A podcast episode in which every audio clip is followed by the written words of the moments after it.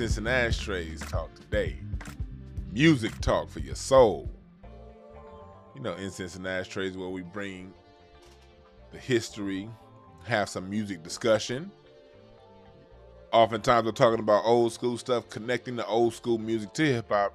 Today we're going directly to hip hop. We're going to talk about the difference between hip hop and hip pop. What up, chat room? What's up, Deep uh, Deep Impressions? Dre Day, William Jones, BB Gaines. Thank y'all for tuning in. Ben Frank.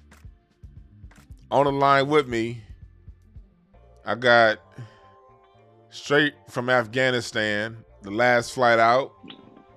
Made it back to America safely. My man, Mr. Larry Goodwell. What's up, dog? What's up, man? What's up, everybody, man? The host of this show is a bitch. you ain't gonna fight me though. That's all I know. nope. I'll nah. shoot you. Now you ain't rough and tough to battle me to a battle of fisticuffs, you know? Hey man, hey, hey, look, we're discussing hip hop. You, let them people rap, dog. You don't do it. You're horrible at it. Nah, Jap, I can rap. Stand in my face, it will get slapped. You dig? Hey man, I, I'm I'm not I'm not gonna sit on the phone and I'm not gonna I'm not gonna do this shit for the next hour, hour and a half with you. I promise you, I'm not. Yeah, yeah. No jive. This is all the way live. Yeah, this is you just created your own genre of hip hop. It's called hippo hop. Fuck you. Piece of shit. Uh, Josh Hawkins says the Craig factor's in here. What's up, Jay Smooth? Brandon Thomas. Craig Factors. What's up? Yeah, Craig Factors. And on the line, you got a tough actor. This nigga, Larry, you are not tough, dog. Two punches to the chin. Well, I will win. mm, okay. Then when I win, man, I will stand over you out, and dog. grin. Stop. Because DeWan Brown ain't ever committed no stop, sin. I think I'm gonna turn around and watch a movie by. Errol Flynn. Man, 'Cause you not a cousin, you ain't nowhere near the next gluttony. kin. Hey man, will you stop it, dog? Will you spare your listeners your fucking terrible ass right? Dog, they're, they're all gonna unsubscribe Hey, that shit's horrible. your page if you keep. Oh my god, dude! Shit, this is horrible. hey, if, if it's if, if, if if if it was some if it was some Jamaicans on the line, they'd be saying, "I I, I learned that from toasting." Nigga, that's not toasting, nigga. That's old school jive talk. Man, man, man, we're not even gonna go there. We're not even not gonna go there today because they think they they think they created hip hop, dog, and they did not. Hey, you know what's it? No, do you know what's especially insulting? And this is not to my brothers that are on on code and, and the, the cool, it's a lot of cool ass Jamaicans. Matter of fact, I think ninety five percent of y'all are cool as hell. It's this small minority that's trying this bullshit. Oh, what's up, Kenji? Kenji in the chat room. That motherfucker- No, that motherfucker- man, you let white people you let white people watch your show? uh, Kenji look like a red Sinbad. Dang, you look like uh some biscuits before they go in the oven. this motherfucker. It's a shouts out to Kenji. That's the man that designed my websites, y'all. So shouts out to him. Shit. Hey, but like, what's especially insulting is they saying we got told like it don't. It sounds more natural when you say jive. Like we call it jive talk or shit talk. Toasting just sounds corny. When I hear toasting, I think people are. I think of people holding up a a glass of Chardonnay after they tell every joke. That's what toasting sound like to me. Like you crack a joke and Yeah, hold up a glass of Chardonnay. Toasting. Uh, Oh, no, it's jive talk, that's, nigga. that's yeah, dog. That shit, yeah, that shit, that shit looks stupid. Toasting, toasting. Toasting. Mm. Hey, yeah, dog. that shit's terrible. Yeah, baby, we Well, we about to talk about this shit right here. Oh yeah, rip to uh Fu. Rest in peace, Fuquan Johnson. That was he was a cool cat, man. Always somebody that I would see out in the comedy grind. Always somebody that had a smile. Always somebody that was 100 every time I ran across Fu. Rest in peace, brother. Rest in peace, Fu. And get well, Kate. Like the the white girl that that they putting out in that report, Kate's cool as hell with me. Like I, you know, every interaction I've had with her has been 100. Like when it came to getting like people to understand how segregated the comedy world is out here. You know, you got white rooms, you got black rooms, and it's very little crossover between the two. You know, um, Mm. especially when you're new and coming up in comedy. And when I was new and coming up in comedy, if I ever ran across Kate at a white run establishment, she'd get me on that stage. She'd go up to the booker or whatever who was trying to smash or whatever the booker was trying to do and be like, You need to put this motherfucker up on stage. He's funny as hell. And so and then when that was, and then when once Kate blew up, she still she always was 100 when I saw her. So get well to UK Quigley also. Man. We lost Fu and shit, Nick. Man, yeah, man. I was I was thinking about all my LA brothers and sisters in comedy, man. They've been y'all been getting y'all been getting hit, man, with some with some tough shit, man. I hope everyone comes together, man, and you know, let's stay family and friends up, man, because shit. Yeah. some horrible news to wake up to, man. Yeah, some horrible news, man. But anyway, we're here to talk about drawing the distinction between hip hop and hip pop. This uh last month has been a lot of good music released. Nas with King Disease 2. Uh Kanye with Donda. And uh Drake's uh new album with them emojis on the front. You know, depending on your taste, I'm not here to I'm not here to let's start off by saying here, I'm not to big up, I'm not to shit on anybody, all right?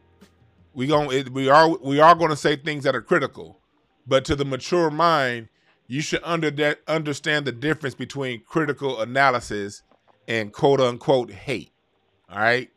If you're one of the people who thinks just someone doesn't agree with your stance on something they're hating, then either have some patience and listen to how real grown men talk without these bullshit ass emotions, or if you're too emotional, get the fuck out of here. Either way it goes, I'm fine. Um, but we want to draw the difference between. We have to draw the difference between hip hop and hip hop. Um, this is a conversation Larry and I was having on the phone earlier. It was like, shit, we need to talk about this shit live. Because, you Mhm. know, in the 80s and 90s, the streets put hip hop, said what was hot in hip hop. That came through local radio stations, uplifting local artists, and then the sound spreading throughout the country. You had to be good at one point. Because at hip, even now, not just at one point, even now, true hip hop, you got to be good to get the recognition. Hip hop started becoming when when MC Hammer hit in 1990. That's when the record uh, label saw that they can make some money out of hip hop, and they started slowly changing things.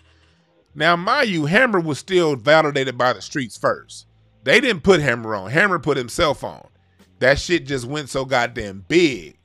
You know what I mean? That gave the record label, you know, the vision that that what they could one, one day do with hip hop. And in my estimation, pop, the record labels really started to control the shots in hip hop as you get to the early 2000s. And since then, you've seen a lot of pop, hip hop, Drake, Nicki Minaj, Cardi B. Uh, what was that white girl a few years ago? Uh, that that T.I. wrote that song for. Iggy Azalea. Iggy Azalea. Yeah. These people that we see on these award shows all the time, but if you ask 10 people do they listen do they actually listen to these people's albums?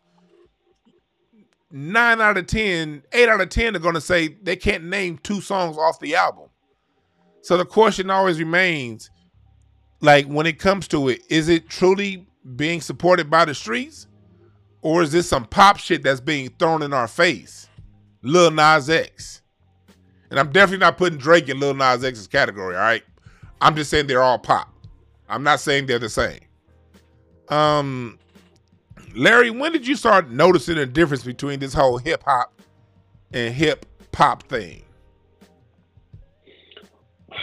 Like you said, Hammer kind of it, it, it started with Hammer, but when I saw when when I first noticed it, it was Vanilla Ice. They were Ooh, like, "Oh hell, we got a white boy." When we we got a white boy who can dance good for a white boy, and he raps. That's when the, when Vanilla Ice came out. That's when hip hop started. Hip hop started. They were like, "Okay, we got a white boy." And we can make some money off this white boy. It's one that look, it's a person that looks like us doing what they do. Yeah, and then yeah, you saw that. It's um and you know, that's why like when it comes to music talk, when people have these top 10 arguments and numbers, you can't conflate numbers with true hip hop. You really can't. Cause the best hip hop isn't gonna be some shit that's mass appeal. Like every now and again you'll get a song that pops off like that. Every now and again. But the best hip hop is counterculture. So how can counterculture be popular? Yeah. Uh huh. Yeah. Because Hip like hop you- is not a go along to get along ass art form. Now it's been compromised somewhat, but it's not go along to get along. It's anti everything. Yeah. And you see that going on right now with this whole situation with DaBaby. I'm not DaBaby. Uh, well, well, DaBaby, him too, but and also with Boosie. They try to cancel Boosie over his comments over Lil Nas X. How? When uh, you can't cancel hip hop over because it don't agree with the mainstream. What the fuck is this?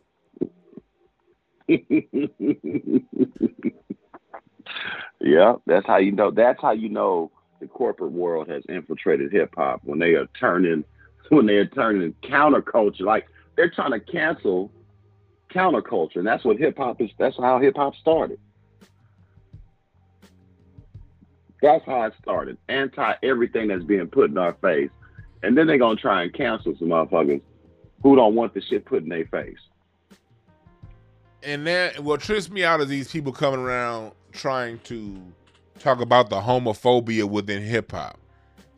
Like hip hop talks shit about everybody because it goes back to the, foundation of Black American culture, jive talk.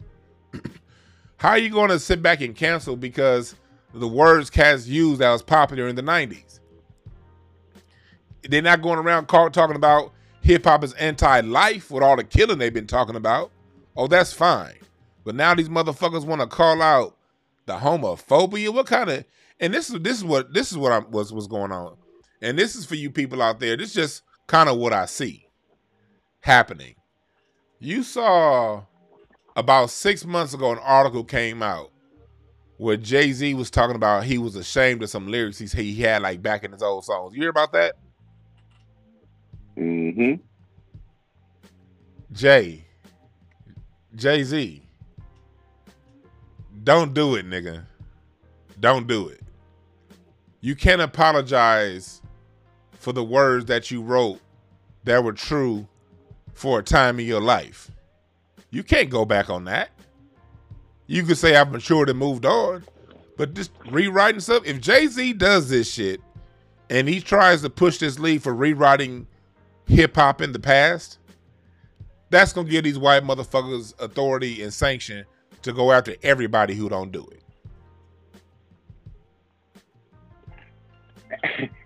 And that apology was not genuine.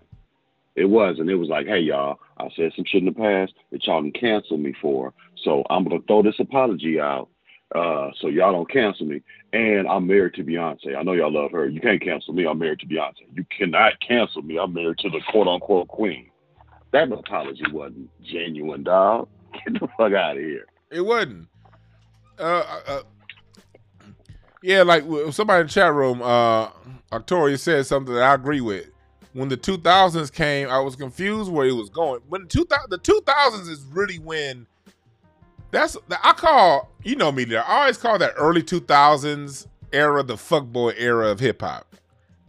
you know, after DMX fell off and uh went started going through his troubles, you know, people got to understand what happened in the industry.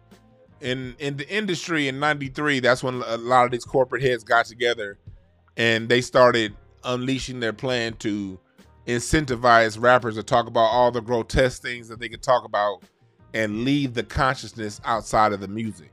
Too Short talks about that in an old uh, article written in 2008. I, I, cannot find the link right now, but I, I should have had this shit ready for you. Um, but he talks about that, and so by the time like the 2000s come, that's when the you know nine, late 90s. That's when the Hot Boys hit with the bling bling era, and that started a new thing. That started really because we're not really started because Bad Boy was doing it a little bit before that you know that, that look at my diamonds, look at my gold, that shit. But then in the 2000s, that became basically all of radio play hip hop. In the 90s, you had the flash and cash, but you still had real hip hop that would get played the next song. The 2000s is when everything became about fuckboy shit. It became about rims, hoes, and clothes. You know what I mean? Mm-hmm. To the point to where mm-hmm when Jay Z released 30's and New 20, that was the most immature ass version of a, an adult song I had ever heard in my life. Basically, Jay Z was saying, I'm I'm more mature because my wife looked better than you, and I don't need to put rims on my Bentley and I wear a suit. Nigga, if you only mature on the superficial things that you buy, you ain't grew up yet. And he was telling people, "Hey man, uh, take your jerseys off and throw a suit on, and and and and get it tapered up. That like you're more of a man because you have on a certain type of clothing. Like man, uh, get that cornball shit out of here." That nigga was Kevin Samuels before Kevin Samuels. Being a grown ass man is all about the image and how you look and how you appear and how people see you. That was the most, and I and that was rocking. I, I like the beat to that song. I love the flow to that song. But after about the hundredth time listening to it, I was like, it ain't a damn thing mature about. It was really when 3000 came out with his version of that same song. And 3000 was on some real grown ass man shit. I was like, ooh, he just shitted on Jay Z on his own track when it came to what a grown man looked like and what a how a grown man moves. Young men out there listening to me, how you dress definitely plays a part in everything. But it ain't got a goddamn thing to do with your level of maturity. Your maturity comes in your mind. It comes in how you view the world, how you see the world. Can you communicate without your little ass feelings getting involved? Can you provide hey, for I, your family and do things and, and, and lift lift others up when you're not feeling the best? That's real manhood. No excuses. Doing it anyway and allowing your progeny, your children, your woman to shine while you sit back and just glow. That's manhood shit. It ain't it ain't the fucking watch you just got. And that's where hip hop took us in the 2000s. I got a homeboy. Do you know I wear, you know, I love sneakers. I wear sneakers any and every goddamn wear. And one of my buddies told me, "Hey man, I'm gonna need you to stop wearing sneakers so much and put on some grown man clothes." Oh. Like, what the oh. fuck are grown man clothes? If if they make them in if they make them in grown man sizes, guess what? They fucking grown man clothes. Yes. Yes. Hey, we got some we got some dick sucker in here talking so I'm not making sense right now. Jay was the blueprint. Jay didn't eat the blueprint ain't even the name of Jay. That's that's not even an original name for an album. Blueprints already came out before Jay-Z created a blueprint album. What the fuck you mean Jay-Z's the blueprint? No, Jaz-O is the blueprint. How about that? The Big Daddy Kane. Big Daddy, Daddy Kane, Kane, is, the, the blueprint. blueprint. Rakim is the blueprint. Rakim is Jay-Z's the blueprint. Not the blueprint. Jay Z's not, and I'm a and, and I'm I'm a Jay Z fan. I'm not. I don't. I don't like. I'm not gonna shit on him. I'm a. I'm a whole fan, but he's not the blueprint, bro. He's not the blue. If you, if the blueprint is the two hottest rappers at the time get killed, and then I'm thrust to the to the front. If that's the blueprint you're speaking of, then yeah, the, yeah, the, you're right. But No, he's not the blueprint. Uh, no, he's not. And you're a cornball for saying that, sir. Oh, yeah, oh, Dame. Someone said Dame Dash was the blueprint, right? like that's the thing of a lot of these emotional Jay Z fans. Like they started listening to hip hop with Jay Z. That's when they started paying attention. They have no clue of music history because we had this conversation about Jay before, Larry. How you know how I used to I, I didn't like him at first, and then I really liked him, and then I went to back to like eh, because Jay was always mm-hmm. around. Jay Z was around when when Ice Cube was on top. Jay Z was around when Nas was on top. Tupac, Biggie. When hip hop was hip hop pre ninety six, Jay Z was around then. Two. He didn't get pushed to the forefront until the two hottest niggas got killed. He stole one of those niggas half of his lines. And most of the lyrics that Jay Z wrote when he was popular in the late 90s and the 2000s, if you knew music, you'd hear where all them lines come from. He'd take a Maxwell line, he'd take a Luther Vandross line, he'd take a Lauryn Hill line, and then this producer would take a Bootsy Collins bass line, and it was an amalgamation of already previously ideas that had worked that he used his supremely talented skill, and I'm saying that very clearly. Hov is supremely talented, but he used what yep. already worked and traced around it with his supremely talented skill. The whole wearing the suit, maturing. Big Daddy Kane was already doing that shit when Hov was wearing jerseys. So I don't want to hear mm-hmm. shit about him being a blueprint or nothing. Yeah, yeah, yeah. No, he's not the no, he's not the blueprint. I mean, maybe he is the blueprint. It, it all depends on what you're building. Like, so if if if if you're building a house with a with a with a shaky foundation and a lot of nice trinkets and shit on it, then maybe he is the blueprint to you, but not to everybody. I've always seen Jay Z as the Elvis of hip hop. I'm gonna take a little bit of this, Ooh. a little bit of that, put it all together. Now I'm the king. But none of it started with me. That's how I see it. Yeah. Yeah. Yeah. I am gonna take a little bit of this, I, I a little agree. bit of that. I'm not even gonna remix, remix it. I'm gonna do it exactly the way you did it, and I'm gonna trace around it with my skill. Now I'm the king. Hey, deep, uh, deeper press uh, I mean, John Clark made a good point. I re- see, and that's what I. Juvenile had a song called "High." It was like his first big hit, and then he had a remix, and and Jay and Jay got on it. He he was.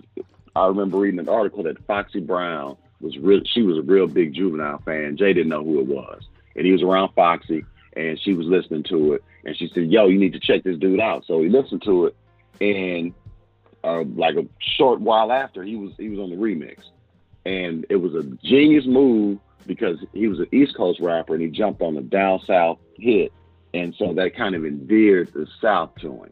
Because before that, he had never been on no Southern shit like that. Born 360 oh, said yeah, it best. Jay Z is the blueprint going along to get along. but you made a point. and, and, what isn't that basically what he did with the state property? He uh he well state property man, pretty much everybody. Like that state property, that's that's that's Dame. That's Dame. Dame but like Dame that's Dame's work. That's Dame's work. Yeah, it's like he's really good he at like did that, it with that, that, thing Kanye was mad at him with on a graduation album when when when Kanye said Kanye made a point. He said I did a song with Coldplay Next thing you know, Ho did a song with Coldplay. That's what he do. He he's very good at seeing what the next hot thing is and jumping on it before it blows up and riding that wave.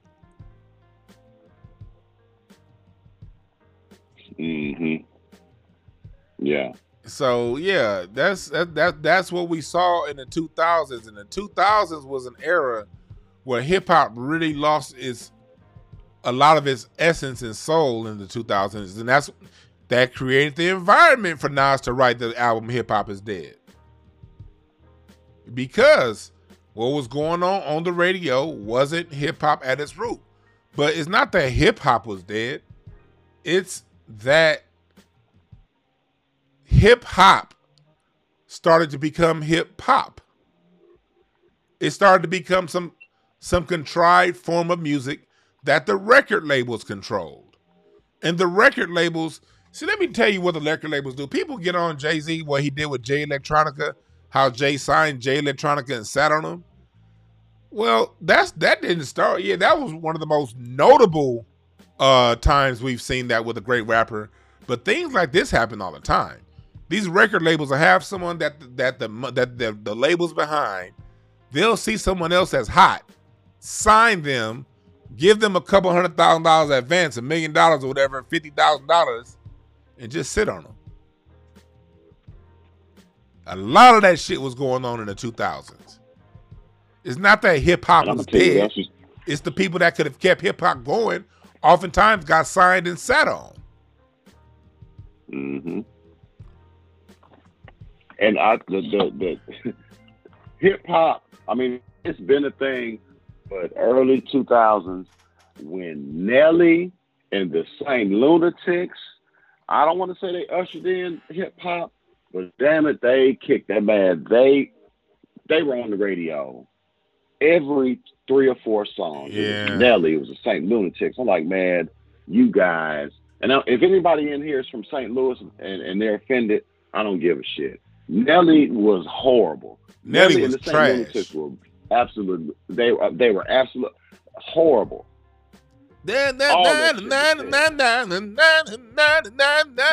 Man, get man, get that shit out. Country grammar. That is man, get that shit was terrible. I, and I'm telling you how terrible I, it is. I was about to bring them up, but I was like, nah, I'm, I'm already going hard on Jay Z. I'm not. But yeah, that whole Saint Lunatic sound wasn't shit. That was yeah. That sound. That's, that's when somebody. I mean, they started really talking about a lot of trash. That's when a whole lot of this trash is really just like hip hop didn't have any roots in the 2000s. And hip hop, real hip hop started to come back around the time Kendrick came out in the late 2000s and because was the different the thing was that's when streaming started to become more of a thing. And you started to see artists start to have more control because of the internet. Artists were able to start releasing their music out to the public without having to sell them on the corner like like we see our brother Nipsey doing. I remember I remember when Nipsey first got started. I would see him um, on the corner of Slauson and Overhill all the time at the top of the hill. I would either see him there or on that on, on that big intersection with Slauson, La Brea, Stocker, and Overhill all meet. He'll be sitting there in that center median, and Nipsey was always out there selling CDs to the point to where like I, you know how it is when you start digging in your ashtray to act like you don't see that motherfucker in front of you. And so one mm-hmm. day I just bought this shit, and I didn't even listen to it. I just bought it because I always saw the brother out there selling this shit. And then his next CD came out. I bought it because I would see him out there, and I wouldn't listen. Like I wouldn't listen to it. And then I heard then that then uh, he dropped that um the Crenshaw EP. And I was like, that's when I started listening. I was like, hold on, hold on. This the nigga that been hustling on the corner this whole time. But it was because of the internet, you know, I was able to hear hear him direct. And the internet has been a beacon of hope to a to a lot of real hip hop. The hip hop is out there, and we get to see it right now online, but it's not the shit the mainstream is gonna push. Hey, some somebody in the chat room said that the that, that the Dirty South ruined hip hop, and uh, let me let me just clear this up. I'm I'm I'm a Southern guy. I'm, I'm Houston, Texas. If if the Dirty South ruined hip hop, then that means Outkast, Goodie Mob, Big K.R.I.T., Scarface, Geto Boys. Uh, who else is from the CeeLo. South? Y'all get where I'm going. So if CeeLo, oh Goodie Mob, uh, who dog? If they ruin hip hop, then I'm sorry. I hear no. I hear what the, I I hear both sides of it because no, I'm not gonna say the South ruined hip hop because the South gave us three, like I said, all the names that you named.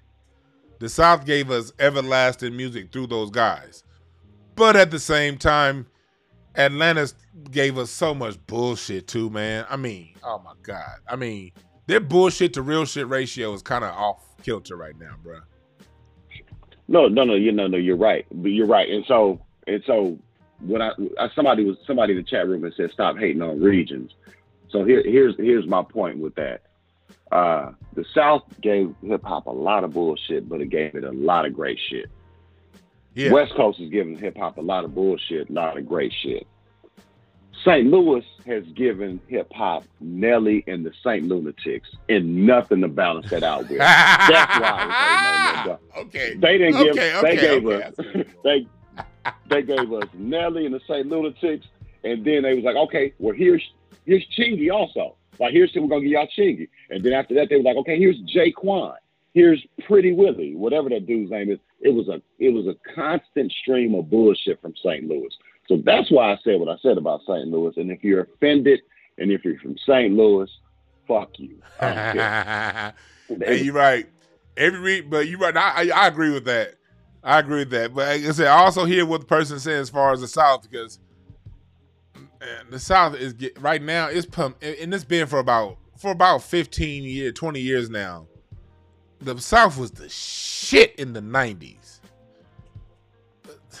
Since since the 2000s, man, that's the South is where you go. If you got some bullshit music that don't mean a goddamn thing, you go record that shit in Atlanta, and you will get blown the fuck up. Mm hmm Well, that's you, and see that's the difference. Of what, what you're speaking of is hip pop. pop. That's the shit that's on the radio. Like that's the home of hip hop. Yeah, yeah. There are great. There are great. There's still some great Southern artists right now, but you don't hear them on the radio. Yeah. You don't hear, hear you, you do not hear Big K.R.I.T. on the radio like that. No, you're not gonna hear Big K.R.I.T. No, you're not gonna hear Currency on the radio. Nigga, my nigga, Devin the Dude. See, you'll never hear that Devin nigga on the, the radio. Dude. Well, they we we play him here in Houston because he's he's a local legend, but they don't play him on unless it's uh fuck you with uh, with with Dre. I just want to fuck you. That that anything with Andre they play on the radio with, with Dr. Dre they play on the radio, but none of his shit mainstream at all. Not at all. Now I'll tell you somebody who releases great music that's never classic. Rick Ross. I love man. I, I can't. I hate that I like that nigga's music because he's a fraud. He's a fake. How you gonna steal name I from a real nigga who's still living?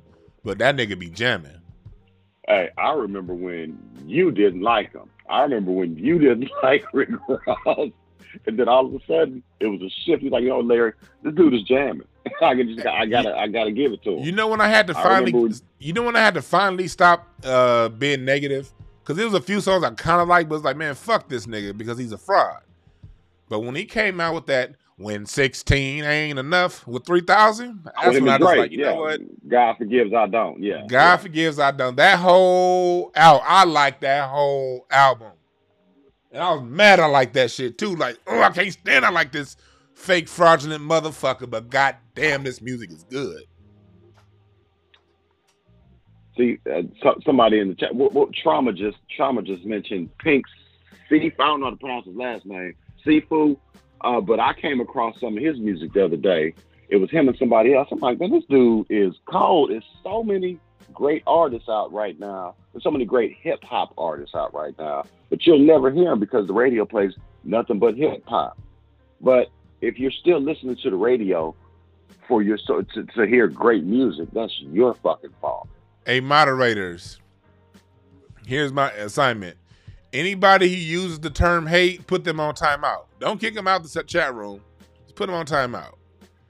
This is a place where you have to have a thought. If you want to, if you want to talk and be seen as credible, you have to have thoughts beyond hate. You have to express a clear opinion from your point of view. If your opinion is you're hating, we're not in the third grade. We're adults here. If you want third grade conversation, go. It's plenty of places online to have that. Here, you don't have to agree with what people are saying, but you do have to express your opinion without using such trivial terms as hate. All right? We don't care to hear your opinion if all your opinion is is you're hating, this isn't the third grade, all right? back to what we talking about. Everybody else that's talking, everybody else that don't agree with what we saying, and you're expressing a co- uh, you, a, a streamlined thought. Salute to you. I may not agree with you, but salute to you for having a thought in your mind that's genuine. Not you're hating. All right, back to what we talking about. Um, when it comes to when it when it when it comes to like hip hop and everything, going back to what we were talking about, like with um, with, with like we talking about like Drake and his new album. Drake is the epitome to me of hip hop. Drake has been giving you guys the same shit his whole career. A monotone voice, okay raps, okay metaphors, and the same sound with no real evolution or progression of his sound. And so when it comes to pop, that's perfectly what pop is about. Pop music isn't about expanding the boundaries of music. Pop music has never been about, and this goes before hip hop. This is just pop music, period. Whatever's on the radio, whatever gets radio play was was radio play has always been about getting the most cookie cutter sound you can get. That's why I always say some of the best music from the 70s comes from the B sides, not necessarily the songs that were the biggest hits from those artists. Their best music comes from what wasn't on the radio. Radio's always been about what's cookie cutter. And Drake gives them all of that. He has the bloodline of the foundational black American. His uncle is Larry Graham of, of, of Sly and the Family Stone, bass player who invented the slap bass. And without the slap bass, you don't get funk. You don't get mm-hmm. heavy metal. You don't get a lot of sounds in music without that slap bass. That was invented by Drake's uncle, Larry Graham. So he has the bloodline of the music. But he also got the bloodline of the people who run the industry. You know what I'm talking about with them little ass hats. And he makes music that is guaranteed to have a sound. It's like it's a factory. It's it's it's no no no complexity. It's just simple. But done by someone who has a definitely has a groove and who has a sound. So anytime he releases something, it's automatically going to go to the top because there's a contingent of people who just want, and that not just a contingent, a large, the mass of people who just want to hear something that sounds good. They don't know the difference. It just feels good. What do you think about Drake and hip hop, Larry? well, if if if music is nourishment or food for the soul, then Drake is fast food.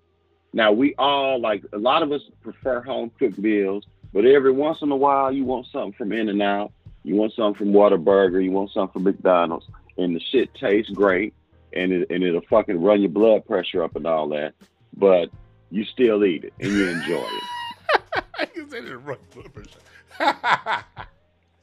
That's what that's what he is. He, I mean, you know, I mean, I enjoy fast food. I'm a Drake fan.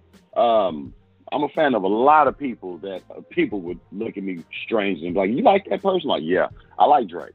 I like Whataburger. I like fast food. Um, I know I can't. If I eat it every day, I'm not gonna live too long. But I eat it every once in a while. I listen to Drake. You know, I, he's hip hop though. He's hip hop. He's hip hop. He's definitely. He's got the stop. In a freestyle, he pulled his phone out and started reading lyrics off his phone. For real? that lets you know there yes, it is yeah, you can you can pull that up.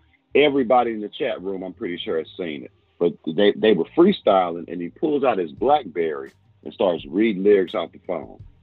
That's how I knew he was. You know, I was like, okay, this this nigga ain't no hip hop artist. He's a hip hop artist but I eat fast food, so you know.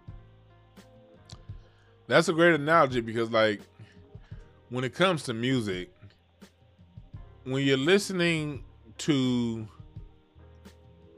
real music, it's not a diss to Drake's music when I call other music real music.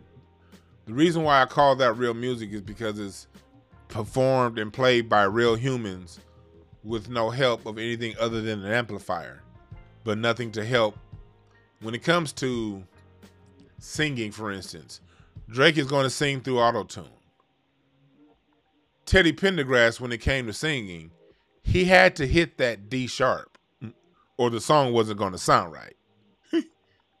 you know, Marvin Gaye had to sing that F minor 13, and the musicians and the producers and the arrangers that created the music to go along with it had to come up with ways to resolve chords that didn't necessarily work well together and changes. That's the human element. The human element of music has a lot of mistakes. When you play music through a computer all the time and you snap everything into a perfect time and everything is perfect, you're not dealing with music because music is an amalgamation of mistakes. Miles Davis used to always say there are no mistakes in music. If you hit a wrong note, you only a half you only half note from bending it. You can bend it a half note either way, and you and you won't and you won't track. The flaws is what makes the music. When you're playing with a live drummer, that it's, it sways. The time may sway a little bit. Like when you put strings, real real life strings, in music. That's the breath of a song. The reason why they call an organ an organ is because what do you have inside of you? What is your heart? An organ. The drums are the heartbeat of, of the music. So when you have real people performing real songs without augmentation of, of artificial intelligence, you have the elements that nourish your soul on more than a conscious level. It goes because music is going to your subconscious whether you whether you want it or not. But when you have your strings, when you have your horns, and your live drums and your live singers, you're now dealing with a real element. When everything is processed through a computer, it's like the analogy you said, Larry fast food versus real food. Yeah. Yeah. So, you know, I you know, it, it, it's not about hating or disliking. Look, for me, I'm not. I've never been a fan of pop music. You know, even even when I go back to the, play my music from the '70s, go to my Incense and Ashtrays playlist. Look at my playlist and what I how I have. Most of the music on them playlists didn't go number one when they came out, but it's a lot of good music that stood the test of time. Because for me, it's always been about the music. So I know I'm biased towards pop shit. That's why I wanted somebody like Larry to come on who's not biased, who who actually listens to the shit and likes it. Because once I hear computer, computer, computer, computer, I'm going to hit next generally. But because but because Drake is so popular, I've always given him time. I've always li- I've listened to every one of his albums top to bottom. Before and that's why I'm able to say what I say. Because it's like, dude, I want to like you because I met Drake a few times. Drake's a cool ass nigga. Haven't you met him, Larry? Mm-hmm. Mm-hmm. Like yeah. Uh, yeah. I remember meeting Drake when he first popped, started popping off in the late 2000s. I would run across Drake at All Star Weekend every year, and it would be funny. And I, I it would be funny because that nigga is the biggest basketball group you'd ever meet. I'm kicking it with niggas that are bench warmers, ain't ain't seen them, ain't seen a minute in 20 games. Drake see us in the elevator. Hey, you such and such, man man, shit, I know, man, you can, man, I mean, and I'm looking at this nigga like, don't you know that you Drake? and this nigga ain't gonna be in the mm-hmm. NBA in two years because he's sorry.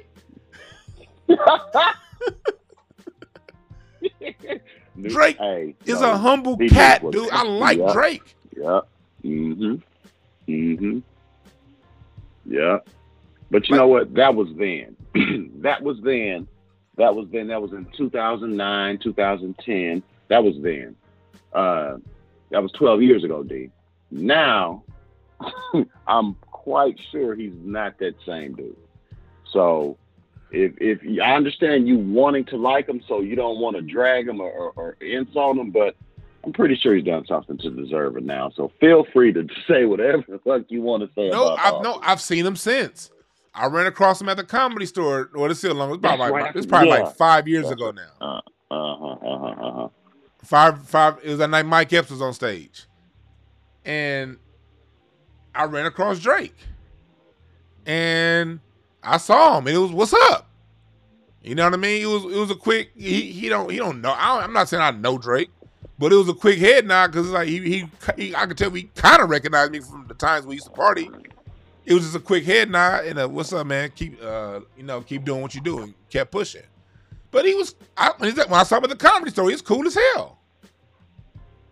Still, That nigga thought you was somebody's security detail. That's why I spoke to you. that nigga must play O line for somebody. Let me let me let me speak to him. Fuck you. Yeah. But I, it's a name that I've been seeing come up in the chat room because I've been kind of gazing at the chat room in and out. But the name Black Thought keeps coming up, and I want to bring that. I want to bring up Black Thought because Black Thought is the definition of hip hop. Man. He is the definition of hip hop. That f- I still that I nigga that that on Sway, nigga, remember that? That his free oh yeah. Well I'm shit. I'm all the Roots albums, hell. All the Roots albums. yeah. Yeah. But he's Black somebody who- is- And look, and he's on the fu- and he's on the fucking Tonight Show. He still don't get mentioned and get his credit for being hip hop. The niggas in your face five nights a week. you know, the funny thing is is that he's he's he's a supremely talented lyricist. He's otherworldly talented.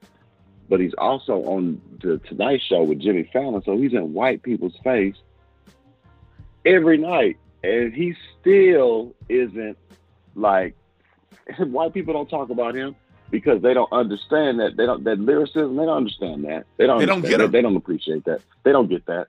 They get when you're up there singing a singing a fucking song, a nursery rhyme, and and and and you're and you're pregnant as a man, or they they get when you put on the dress. They they they appreciate that.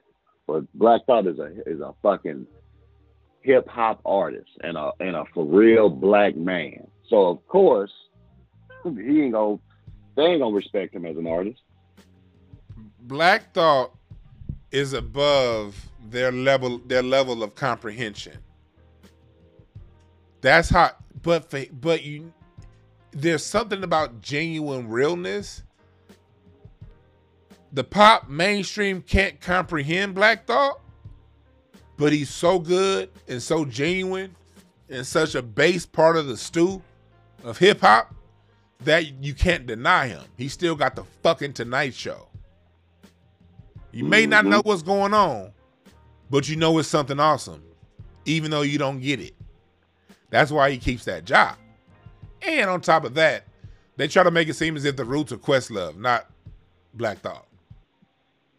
Well, I mean, because he's the black guy with the afro that everybody knows. So you know, He's a black, and Right. no disrespect, but he's a black guy with the afro who who's going to tweet everything that the mainstream wants to hear. yep. That's just the truth. And no disrespect, but that's just what it is. But, you know, salute to Black Thought and just salute to the root salute to Questlove, salute to the Roots crew. The Roots crew means and it was some uh, I heard it was some show last week that was dissing um Black Thought and the Roots crew saying that they're not real hip hop. And there was a whole bunch of non-foundational black Americans. First of all, y'all need to shut the fuck up if your lineage don't come from here. You can't speak from it because it's our goddamn music, not yours. So you can't decide what's hip hop and what's not. Second of all, that's the thing I want to make clear.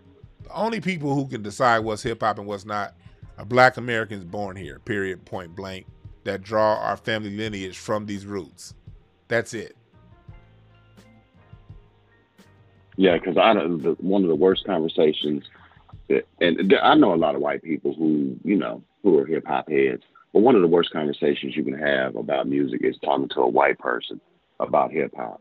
I'm sorry. Oh my It is- god. that is one of the worst because either either they're gonna either they're gonna say Eminem is the best, or they're going to say some dick ball nerd uh, rapper that nobody's ever heard of, dog, who uses a bunch of SAT words is the best rapper. So I don't, I try to steer away from talking, having those kind of conversations with white people because that shit is the worst. Yeah, you're right. That's nothing. We got to get on these niggas that always want to put, that will always want to shoehorn Eminem into their top five. 90% of niggas who and people who go around shoehorning Eminem in their top five or their top 10 Y'all don't even listen. Y'all can't even listen to a whole Eminem album. And then when y'all bring him up, y'all bring up some songs that nigga did back in the late 90s and the early 2000s. But he has the access to the mainstream. He has the machine behind him and ain't released nothing worth a damn listening to in 20 years. And that's with mainstream backing. He come out with some shit. Y'all be like, oh, Eminem is the great. A week later, ain't nobody talking about that shit. And that's been true for about 20 years now. No replay value unless you're a white person with with, with mommy issues. that's about it. None. I mean, he he has no. You know, the funny thing, everybody always says how Eminem, oh man, he killed Jay Z on, on, on, Renegade. Man, I, I, I challenge everybody to please go back and listen to that song. And I promise, I promise your opinion will change. He did not, he did not kill him at all. And Jarvis Jones, I agree with you, brother. Scarface is, is my goat. Scarface is mine too. See, like that's the thing with the whole Eminem thing of it. You know, this how you know Eminem ain't ain't ain't it. Anytime people who defend Eminem and who dick ride Eminem what's the first thing they go to when they want to defend Eminem? Man, he got a sick, he, he got a nice flow. They talk about they talk about his flow and they talk about basically his flow. They don't talk about. They say he's a good lyricist, but they don't tell you what what his lyrics mean, how they translate. Okay, he has he has some words that went well together, fine. But what did, what was he saying? It's never about the music. It's about technical aspects of music. And let me tell y'all something. Music ain't technical. Music is a feeling. Music only gets technical for people who don't know how to play fucking music. There's nothing there te- technical the technicality comes in for people who program the computers, god damn it. When it comes to music, music is a feeling. Music is all about how it translates to you emotionally.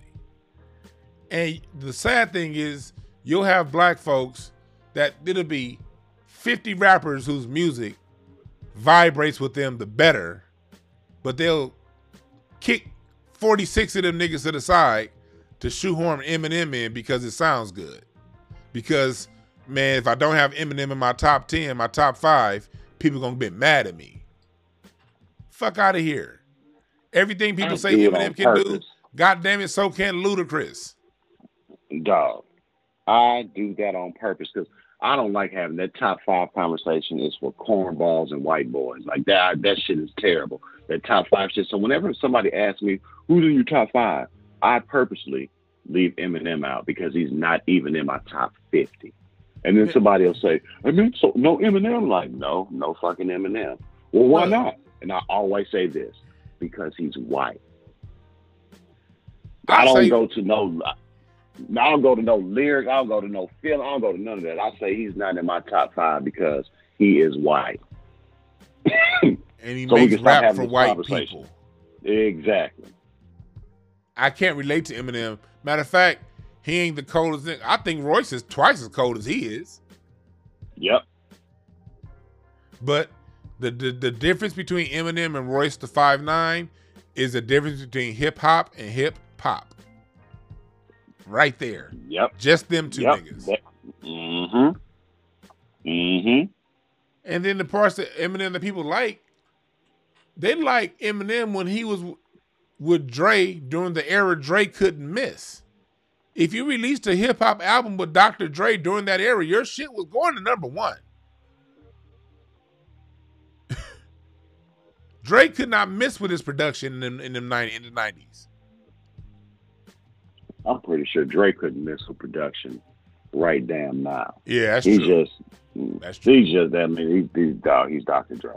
So but yeah, you any everybody everybody was shining with a Dre beat. Everybody shines with a Dre beat. Everybody. Uh, I said it before. It was like Count Basie and Frank Sinatra. Frank Sinatra had his biggest success with Count Basie and Quincy Jones. Fly Me to the Moon's his biggest song. Ain't no different. That's how Dr. Dre was is. You you need a hit. And back in the old days, in the 50s, in the 60s, the, the, the days of the jazz standard, if you needed a hit, you went to Count Basie. 2000s, you need a hit, you go to Dr. Dre. And he was one of many. Man, Eminem ain't even the fifth best rapper out of Detroit. I just I just out of Detroit, I can name five better rappers than Eminem right now, in my opinion. Uh, Name you got Royce, uh, Royce, Proof, uh, Elzhi, Frank, and Dank. That's and then uh, Fat Cat, and that's six. That's six. Oh, Jay Dilla, rest in peace. He's a better rapper than goddamn Eminem to be. Jay Dilla could rap his ass off. Uh-huh. And by 10, T3, that's nine rappers better than Eminem from Detroit. I just named five, uh, nine of them. See? There you have it. So Oh, did I say proof? Did I say proof? I'm sorry. Obi, did I say proof? I'm sorry, proof. That's 10. yeah, the chat room like, yep. yeah. And so that's where we are, you know, in the state of music. And so whenever we talk, I think it's on us that listen and talk about the music to always draw a distinction between hip hop and hip hop. Two different sets of rules, two different standards, two different sounds. Yep. And you know, the 2000s, the early 2000s was also the era of when the club banger came. Because remember in the 90s and before, the club banger was just whatever the, uh, was just a fast tempo, good song. It was a good song, just had a faster tempo. It was still a good song. You know, that shit Naughty by Nature was released, and that was still good music. Hmm in the 2000s is when you got that era of we don't have to uh make a good song. We just gotta pump this shit full of 808 and make it bang for the club. And that's when we started getting music that you would never listen to in your car ying yang twins but when it came on in the club nelly hell half of nelly a lot of that shit a lot of that shit was club shit AD, not just club, not just club, because Atlanta is strip club. it ain't just club, the club, yeah. it's the it's strip club. that whole what's his name rest in peace um he died in a car accident a couple years ago you know what i'm talking Who? about out of atlanta he died in a car accident a couple years ago i'm drawing i see his face but i'm drawing a blank to his name his music a lot of them club bangers yeah chat room help me out What? the brother that died in a car accident a couple years ago Ah! That is that's gonna be it's gonna piss somebody in the chat room. Help, I help see the nigga's face out. right now, but I cannot think of the name. Short. Oh, they said short. Sh- sh- Shouty Low. Shorty Shawty Lo, Low. Yeah, Yeah. that's that club banger music. That that strip club music. Yeah. Yeah. Yeah. Yeah. To where you can have a hit that wasn't necessarily a good song, but when you when you when you got when you're around them 808s in the strip club in the club, that shit go. Mm-hmm. That shit That's go. most Atlanta music right now. That's most Atlanta music right now. Yeah. No substance, no mid range, no complexity, nothing. Just 808s, a hi hat at playing 16th notes, and somebody riding that beat.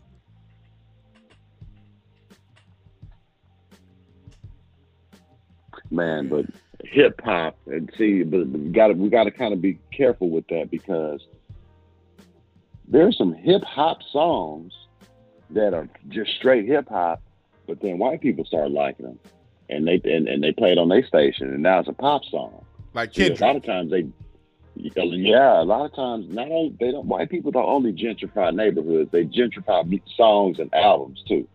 So we got to kind of watch it because, uh, like you said, they they gentrify. I, I love myself from To Pimp a Butterfly. When that song came out, I was like, oh, Kendrick finna be on some bullshit, dog. He made this whole positive ass song. I don't want to hear this stupid ass shit. I ain't like it because white people was playing it on the radio station every three minutes. And then I heard the album. I was like, okay, you more than redeemed yourself with this masterpiece. But they'll gentrify one song, one or two songs, and, and make them a pop song. That's true, but they, they did the same thing with Stevie Wonder. You know what I mean? They did the same thing with Michael Jackson. Look, they listen to our music. They always act like they don't. They listen to our shit first because that's where they get all their shit from. And whatever has the faster tempo, whatever has a fast tempo, not too much pocket, they're going to gentrify and put into their side. This is what we got to understand that. The reason why they do that because true hip hop is dope.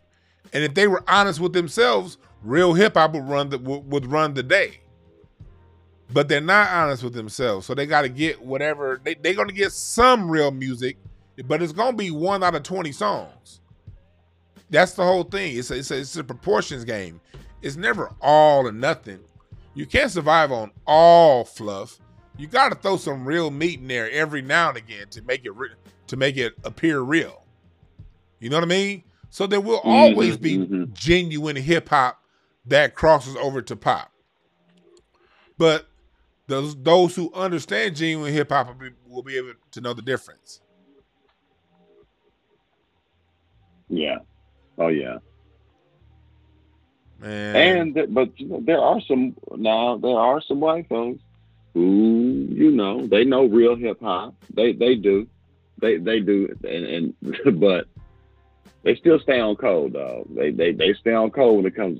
So when it, when it comes to Eminem, they stay on code. I've never heard a white person say that Eminem is trash. And- never. I've never heard a white person say they they don't like Eminem ever. you you hit Not on ever. point. You said you hit a point. You said they stay on code, and that's something that black people don't understand that there's no shame in doing.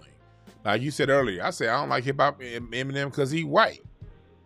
There's nothing to apologize when it comes to that because even your coolest, closest, dopest white quote unquote friend, when it comes to the subject of country music and the sounds that they've already gentrified, you they'll never you'll never see them coming around and helping you out when it comes to talking about a black person in country or what something else like that. They just gonna sit there and act like you know, hey, it is what it is. You know, you know, okay, they don't like black. They may mention, you know, yeah, they don't like black people in the country, but they ain't gonna do nothing about it. When it gets to the Mhm. part, of, like when Neely Fuller says, when it gets to the, the point of doing something about it, they ain't gonna do nothing. So you can't, you shouldn't be ashamed of that. It ain't racist. It's defending what it's defending your art from a group that has been known to steal your shit. And we have to, as black people, be unashamed to leave a cultural inheritance to our to our lineage. We can't let people come Hey. around and stomp on our lineage and, with their bullshit ass opinions and let that shit ride. No. John gotta- Clark said hip hop is an FBA art form. Period. We don't have to apologize. Man, Period. Period. That's John Clark. Thank you for that. Thank you for that, John Clark. Because it is. When it's our shit, there's no need, no reason to apologize. None. at all. So, matter of fact, we have to be as as Black Foundation of Black Americans, we have to be more vocal. We have to get to the point to where other people are uncomfortable voicing their opinions around us. Flat out. Because how comfortable are you of going to other cultures and ultra other groups criticizing their music? Would you ever go to a, to a Mexican and be like, Man, Mari- mariachi sucks, man, because they don't. I mean, they they, they, they they got a fucking tuba for the bass. Why don't they get a real goddamn bass? What's wrong with this shit? Would you do that? Would you go to the the Chinese folks and the Japanese folks and be like, y'all got too much ding ding ding ding ding ding ding in y'all music. What's that? What's that? What's that shit? Do you do that?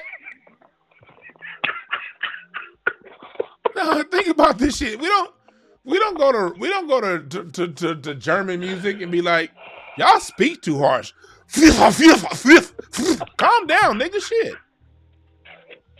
Say it more subtle. We we don't go to we don't go to Jamaicans and be like, nigga, y'all need to stop saying bumbleclot in y'all music. What the fuck is bumbleclot, nigga? What's all that doonch doonch doonch doonch? What the fuck is this in the dance hall? Y'all got the dance hall got the same goddamn beat every song. Reggae got the same goddamn beat every song. We don't go around talking about why the fuck don't reggae change their rhythms up. We let your culture be what it is.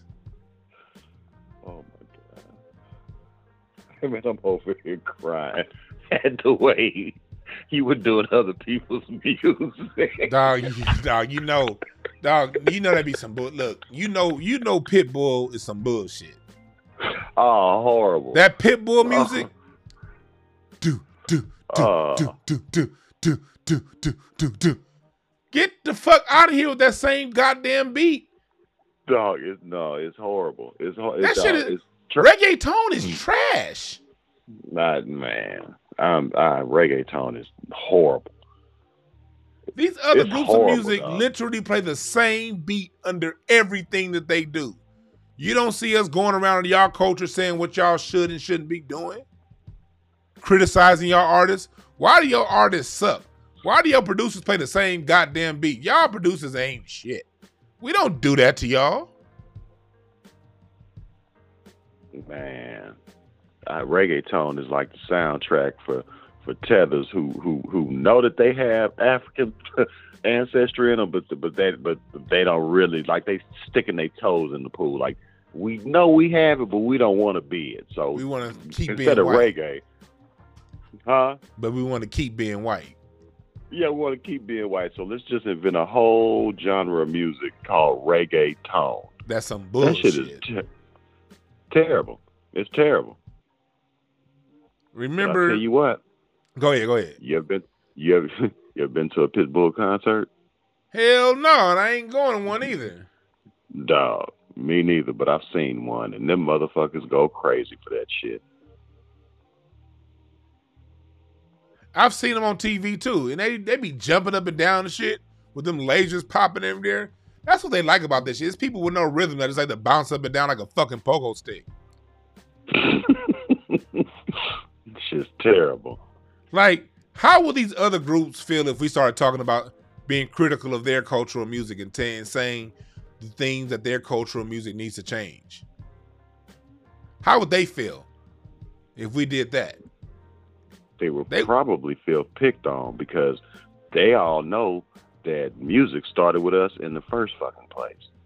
So they probably feel picked on. Like, you guys are bullying us fuck reggaeton. And, and all that shit. It's like, man. So like I said, like so when when people with these other cultures come over here and want to be hip hop critics, no, no, no, no, no, no. Reggaeton. The fuck is reggaeton? What the what the fuck is that? Miggy Knox said reggaeton is sheet music. I sheet just saw that. It's hilarious. yeah, my thing is this: black people, we got to going back to a conversation I had on my show a couple weeks ago. We have to be comfortable. We have to get comfortable offending other groups. Let's just talk real, Larry. Let's talk real about this shit. We have to be comfortable offending other groups. Let me clarify what I'm saying when I say that. I'm not saying go out and just be offensive to be offensive. No, that's not what I'm saying. What I'm saying is this. You notice whenever black Americans, whenever we stand on our square, other groups tend to get offended. Mm-hmm. Why should we as a group not stand on our square just so we don't offend other people? That's oftentimes what we do. In order to go along to get along, in order to just keep the peace, foundational black Americans generally just concede and let other people have it. So we don't offend them. But in the process, we're offending ourselves and we're defending our culture and we're defending our we're offending our lineage. We got to get to the point as a group who are we going to be okay with offending? Ourselves or other people? Because it really should not be offensive when another group stands on stands on their square. We as black Americans, we're not offended when Mexicans stand on their square. We're not offended as long as you're not sit standing on our shit. You know, we we're not offended when y'all have Trinidad Day. We're not offended when y'all have Jamaica Day. We're not offended when y'all come around with y'all rice and beans and all that bullshit we don't eat, and and y'all jerk and, and, and shit we do eat. We're not offended when y'all bring that around. It's like, oh, okay, we gonna kick it with the Puerto Ricans today. Cool, we ain't tripping. So if we're not offended when you express your culture and you stand on your cultural square, why are you offended when we do that for ourselves? Hmm. That's what I mean by we have to be comfortable offending other groups. Because at some point they'll stop being offended and they'll get real. They're only offended because it's the cognitive dissonance in their head. They've been taught that we the, we we we're the compromising slaves.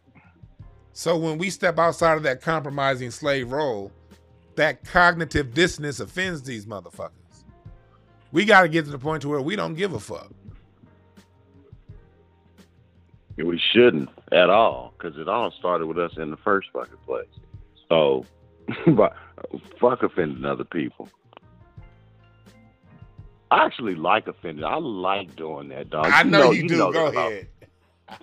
I, I, I really do, Doc. I really like making other races, especially white people, especially them. I really like making them feel uncomfortable.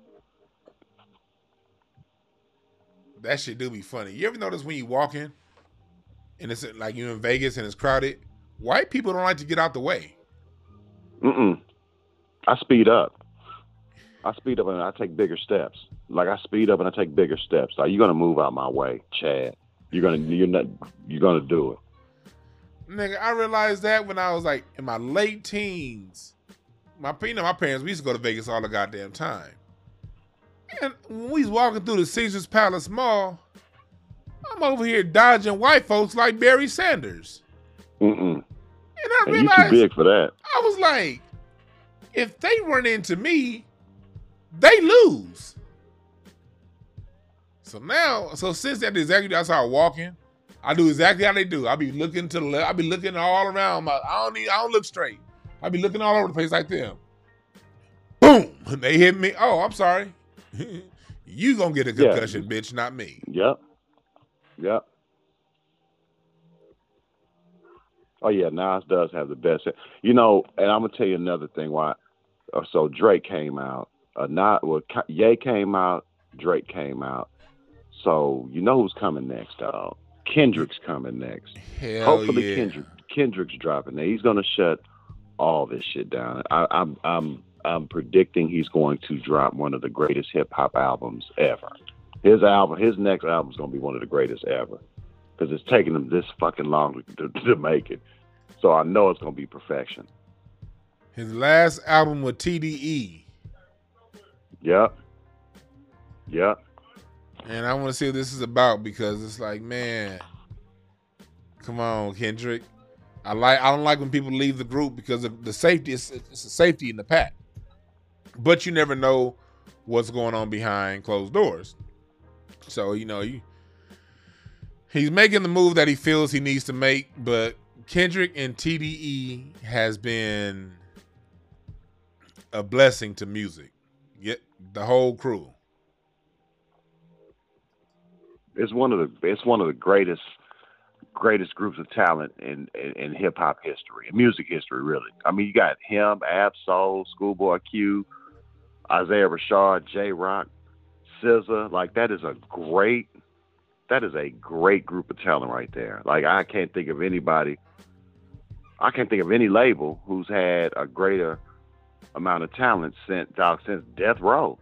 Like they're Yeah. probably the greatest. They're pro- they are probably the greatest label since Death Row. Yeah, TDE. yeah, And this is like the equivalent of like Ice Cube leaving NWA. Like, like, damn, dog. You leaving? yeah. Like it hurt a little bit. It hurt a little bit. But we know Kendrick got the talent, so Kendrick is gonna land on his feet wherever he go. I'm not saying he needs anybody. Um, but I am saying that shit. I like I like the combination them brothers make together. The whole crew. Mm-hmm. Mm-hmm. So, you know, Kendrick, do your thing, my brother, man. But yeah, I think that he's gonna have an awesome album. I know it is. The fuck y'all talking about in the chat room? Yeah, his verse on Family Ties got me excited too. Octoria, yep. That family Man, that that shit- Family that Ties got- verse was nice. It got me excited and it pissed me off because I'm like, man, come on, man, hurry, put the fucking album out. come on, dog, what are you doing? come on, I'm selfish, dog. I'm a selfish fan. I need you to put our album out. Nigga. But yeah, y'all see here, we ain't, you know, we ain't here to hate on any artist. We're not here. We're just here to talk about the distinction because at the end of the day, the foundation of Black American culture of hip hop, a, is up for criticism. Anything music is always up for debate. We could talk about it, and our and our culture has to be protected. We have to draw distinctions we got to draw distinctions between the powers that be that control the music and the music itself. And I don't hold any any apologies for doing it. And I will do it more. And I may come at you and offend certain artists that you may like.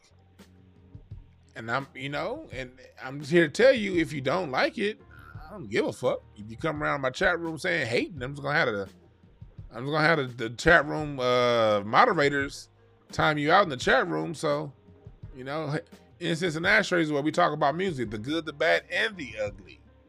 You did. That's some cornball shit because I don't say something that you don't agree with. I'm hating. Man, that is corn. That is corny, corny, corny. That is corny beta male bullshit. Hey, hey, Dark Knight just asked what you think about uh, Donda, Kanye's album. Know, I appreciate Kanye for being Kanye. I like certain things musically he did. I like the bass line on that song he did with Lauryn Hill. But you know, it's like how it is. the last Kanye album I like was Life of Pablo.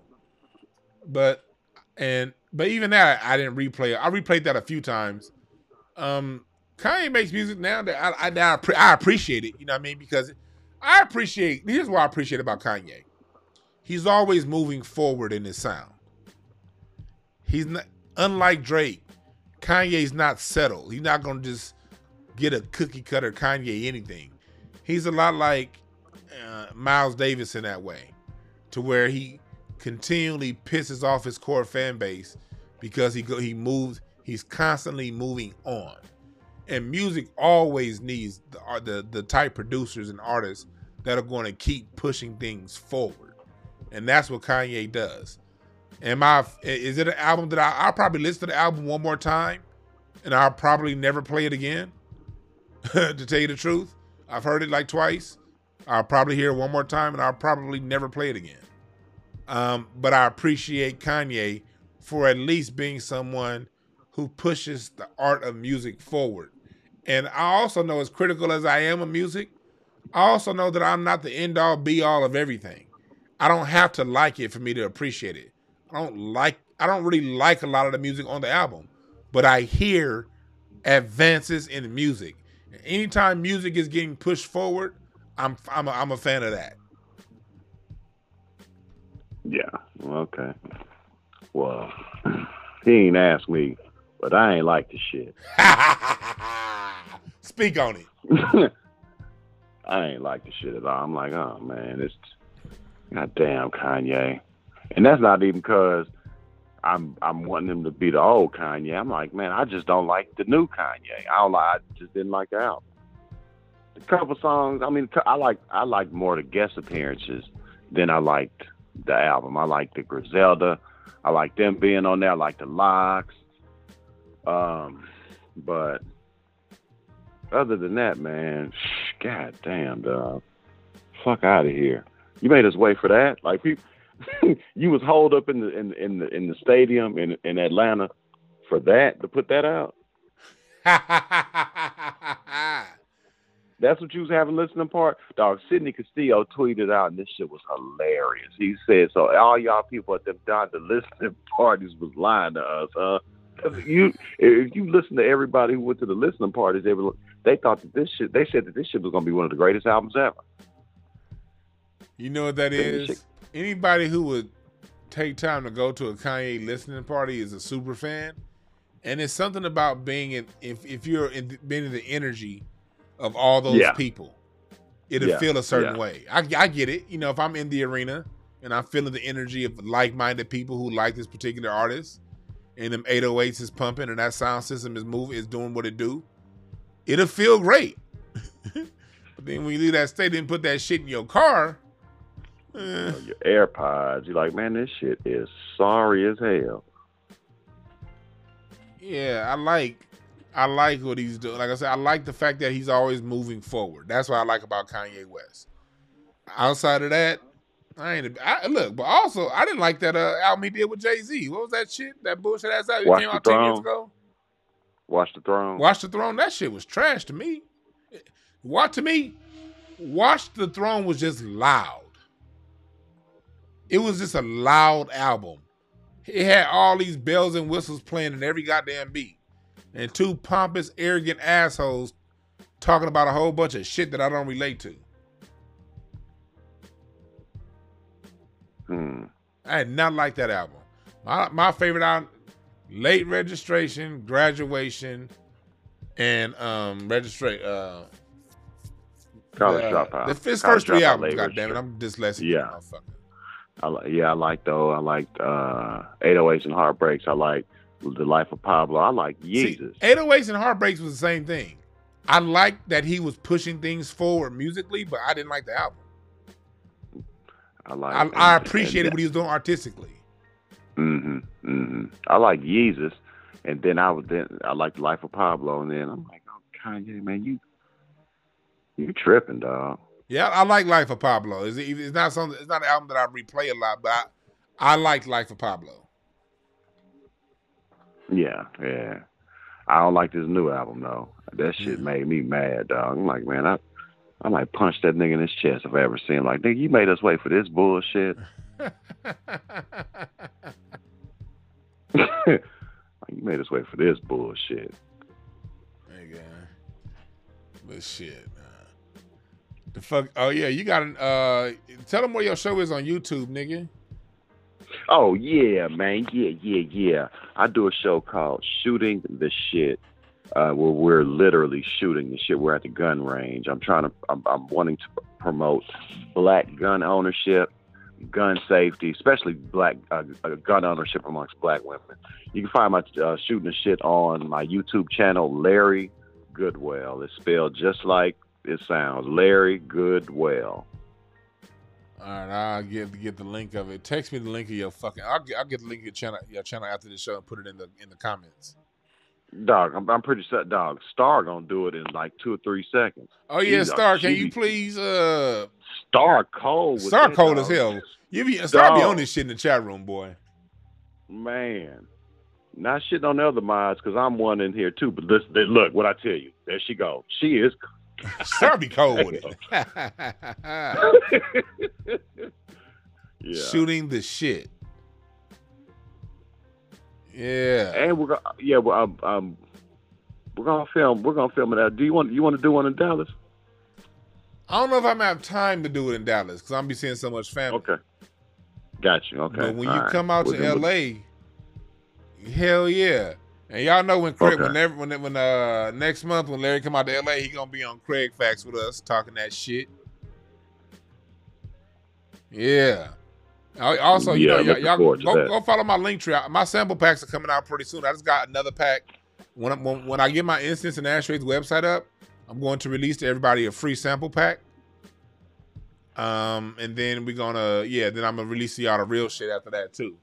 Um, somebody in the chat room said it. Drake is boring. You know how I look at Drake?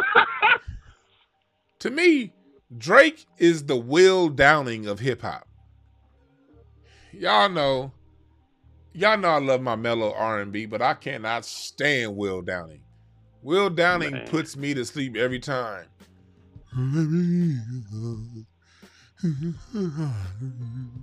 That nigga sound like a yawning seal.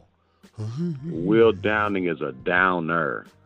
Oh my god, Will Downing is like bad indica weed, the kind that it give you a headache and Mhm. put you to sleep. Like, it'll put you to Yep. sleep like an indica, but they give you a headache first. Dog, at some point, a lot of Drake albums, uh, it gets to a point where it's very boring. They're a lot more boring than J. Cole albums. Yeah, yeah, yeah. And J. Cole is boring. J. Cole no shit, one is boring. Oh my god, J. Cole, Will Downing, and Drake put me to sleep. Yep. I and I Yep. appreciate I appreciate everything about J. Cole. He's a dope artist. He writes about dope concepts. He has dope lyrics and he, you know good wordplay. But J. Cole puts me to sleep. J. Nyquil Cole. When I listen Yeah. to J. Cole, I remember remember when J. Cole, Cole was at All Star Weekend and he helped uh, somebody out in the dunk contest. That was the first Yeah. time I ever yawned during the dunk contest. Like he made the dunk Yeah. contest sleepy, just being on camera.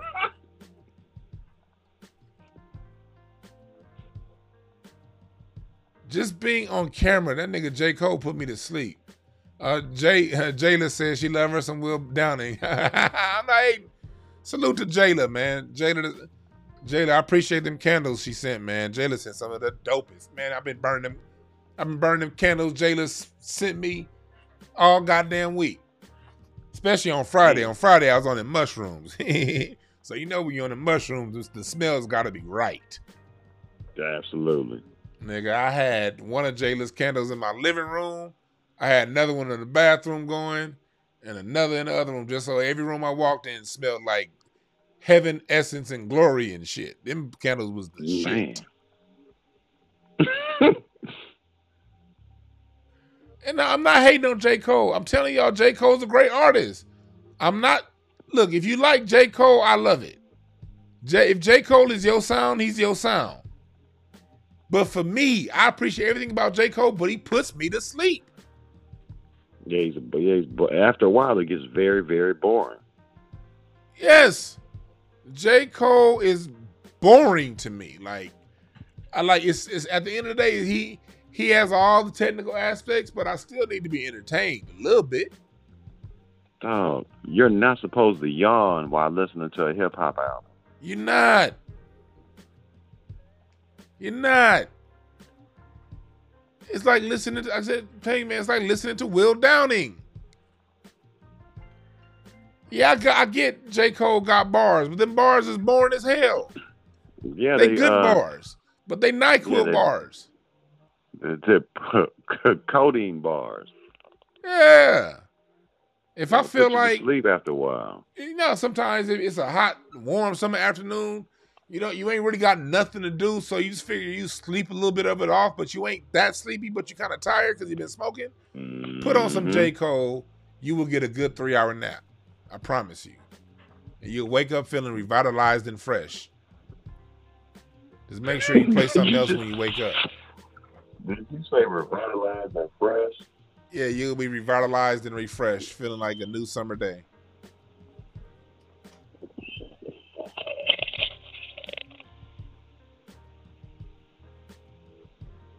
Yep, I'm looking said in the it. chat room. Yeah, Rip MF Doom. Oh, you said Rip MF Doom. I'm- I'm- Oh, Ben Frank said it first. I mean, a bunch of people said it. Yeah. Stupid. As long as you didn't say said it, it. fuck you. And also when when when when when Larry comes to LA, dog, I'm telling y'all, I would say he we we we gonna fight, but I know he don't want this fade. So I know that. But chat room, you know, yeah, get on him. Tell tell tell Larry nigga to name the same name the place and the time. And I'll beat that nigga's ass on camera for y'all. Let me know if y'all want that. Hit number one no, if you want to see me knock Larry out within three punches. Hit the number one. Hit the number one right now if you think I can knock Larry out within three strikes. Man, I you know what? If they all hit number one, then they're under the impression that fat means tough. But fat don't mean tough, dog. Fat means fat. And I'll whoop the I'll whoop the host of y'all's favorite uh podcast ass. I'll whoop the one's ass, y'all. Look, look, Sinister one. John Clark typed in 15 ones. You know, fuck y'all. Hey, Dr. Sinister said he can't wait to see you. He can't wait to clown your ass in the Craig Facts chat room. that nigga Dr. Sinister no. be having me dying. You want, you want a nigga that, that nigga consistently be having me laughing in them chat rooms. I'll be seeing that nigga. I'll be, I'll be seeing him. That's all right. That's all right, Dr. Sinister. Hey, that nigga, that nigga. Somebody said super one. Wow. super Guru one. Cam 99. that nigga said that's super Guru Cam, one. That's my guy. Guru Cam is a good brother. A good, no, he ain't. A good positive brother. Nah, he, Up, he uplifts the community. he said, "Take somebody." Larry said, "Take him, Larry, to the Slauson swap meet and leave him there." Hey man, I ain't been in the mm. Slauson in a minute. Yeah, Larry's been to the Slauson swap meet. I used to go to Slauson swap meet. I used to pass that motherfucker every. That's that was the street we always took Slauson to get from our house to my grand, grandparents' house. I passed that Slauson swap meet goddamn every day throughout the 80s and 90s. And I stopped at that hole maybe 10 times total. Thank you, John Clark. Thank you, brother. Thank you, brother. Throwback hey Joe, yeah. Mickey said Larry only fight white women on meth. Man, I see that. I see that. Mickey Knox, that stupid ass username. Mickey Knox. You sound like a failed '80s rock star, nigga. Mickey Knox. Justin Warner asked, "Do, do y'all like Earl Sweatshirt?" Short answer, no. Like I look, I've seen Earl Sweatshirt live in concert twice. Once he opened up for Flying Lotus, and I just saw him last month. He opened up for Kamasi Washington, and I appreciate Earl Sweatshirt for what he does, and he has a sound, but his sound is not something that I been personally spend time listening to. But I wish that brother all the success in the world because he's really tight with a lot of musicians that I know, and he's a good art. He's a good artist. He just isn't my style. Yeah, I, I, I like I like Earl. I like Earl. I like Earl. I like I like that whole crew. I like Earl. I like Tyler. I like all the boys. Yeah, I like Odd Future. But speaking of shooting the shit and guns, I'm about to, to sign off because you know, California, when you buy a gun, you got a 10 day weak ass moratorium before you can actually go pick it up. Well, today is number 10.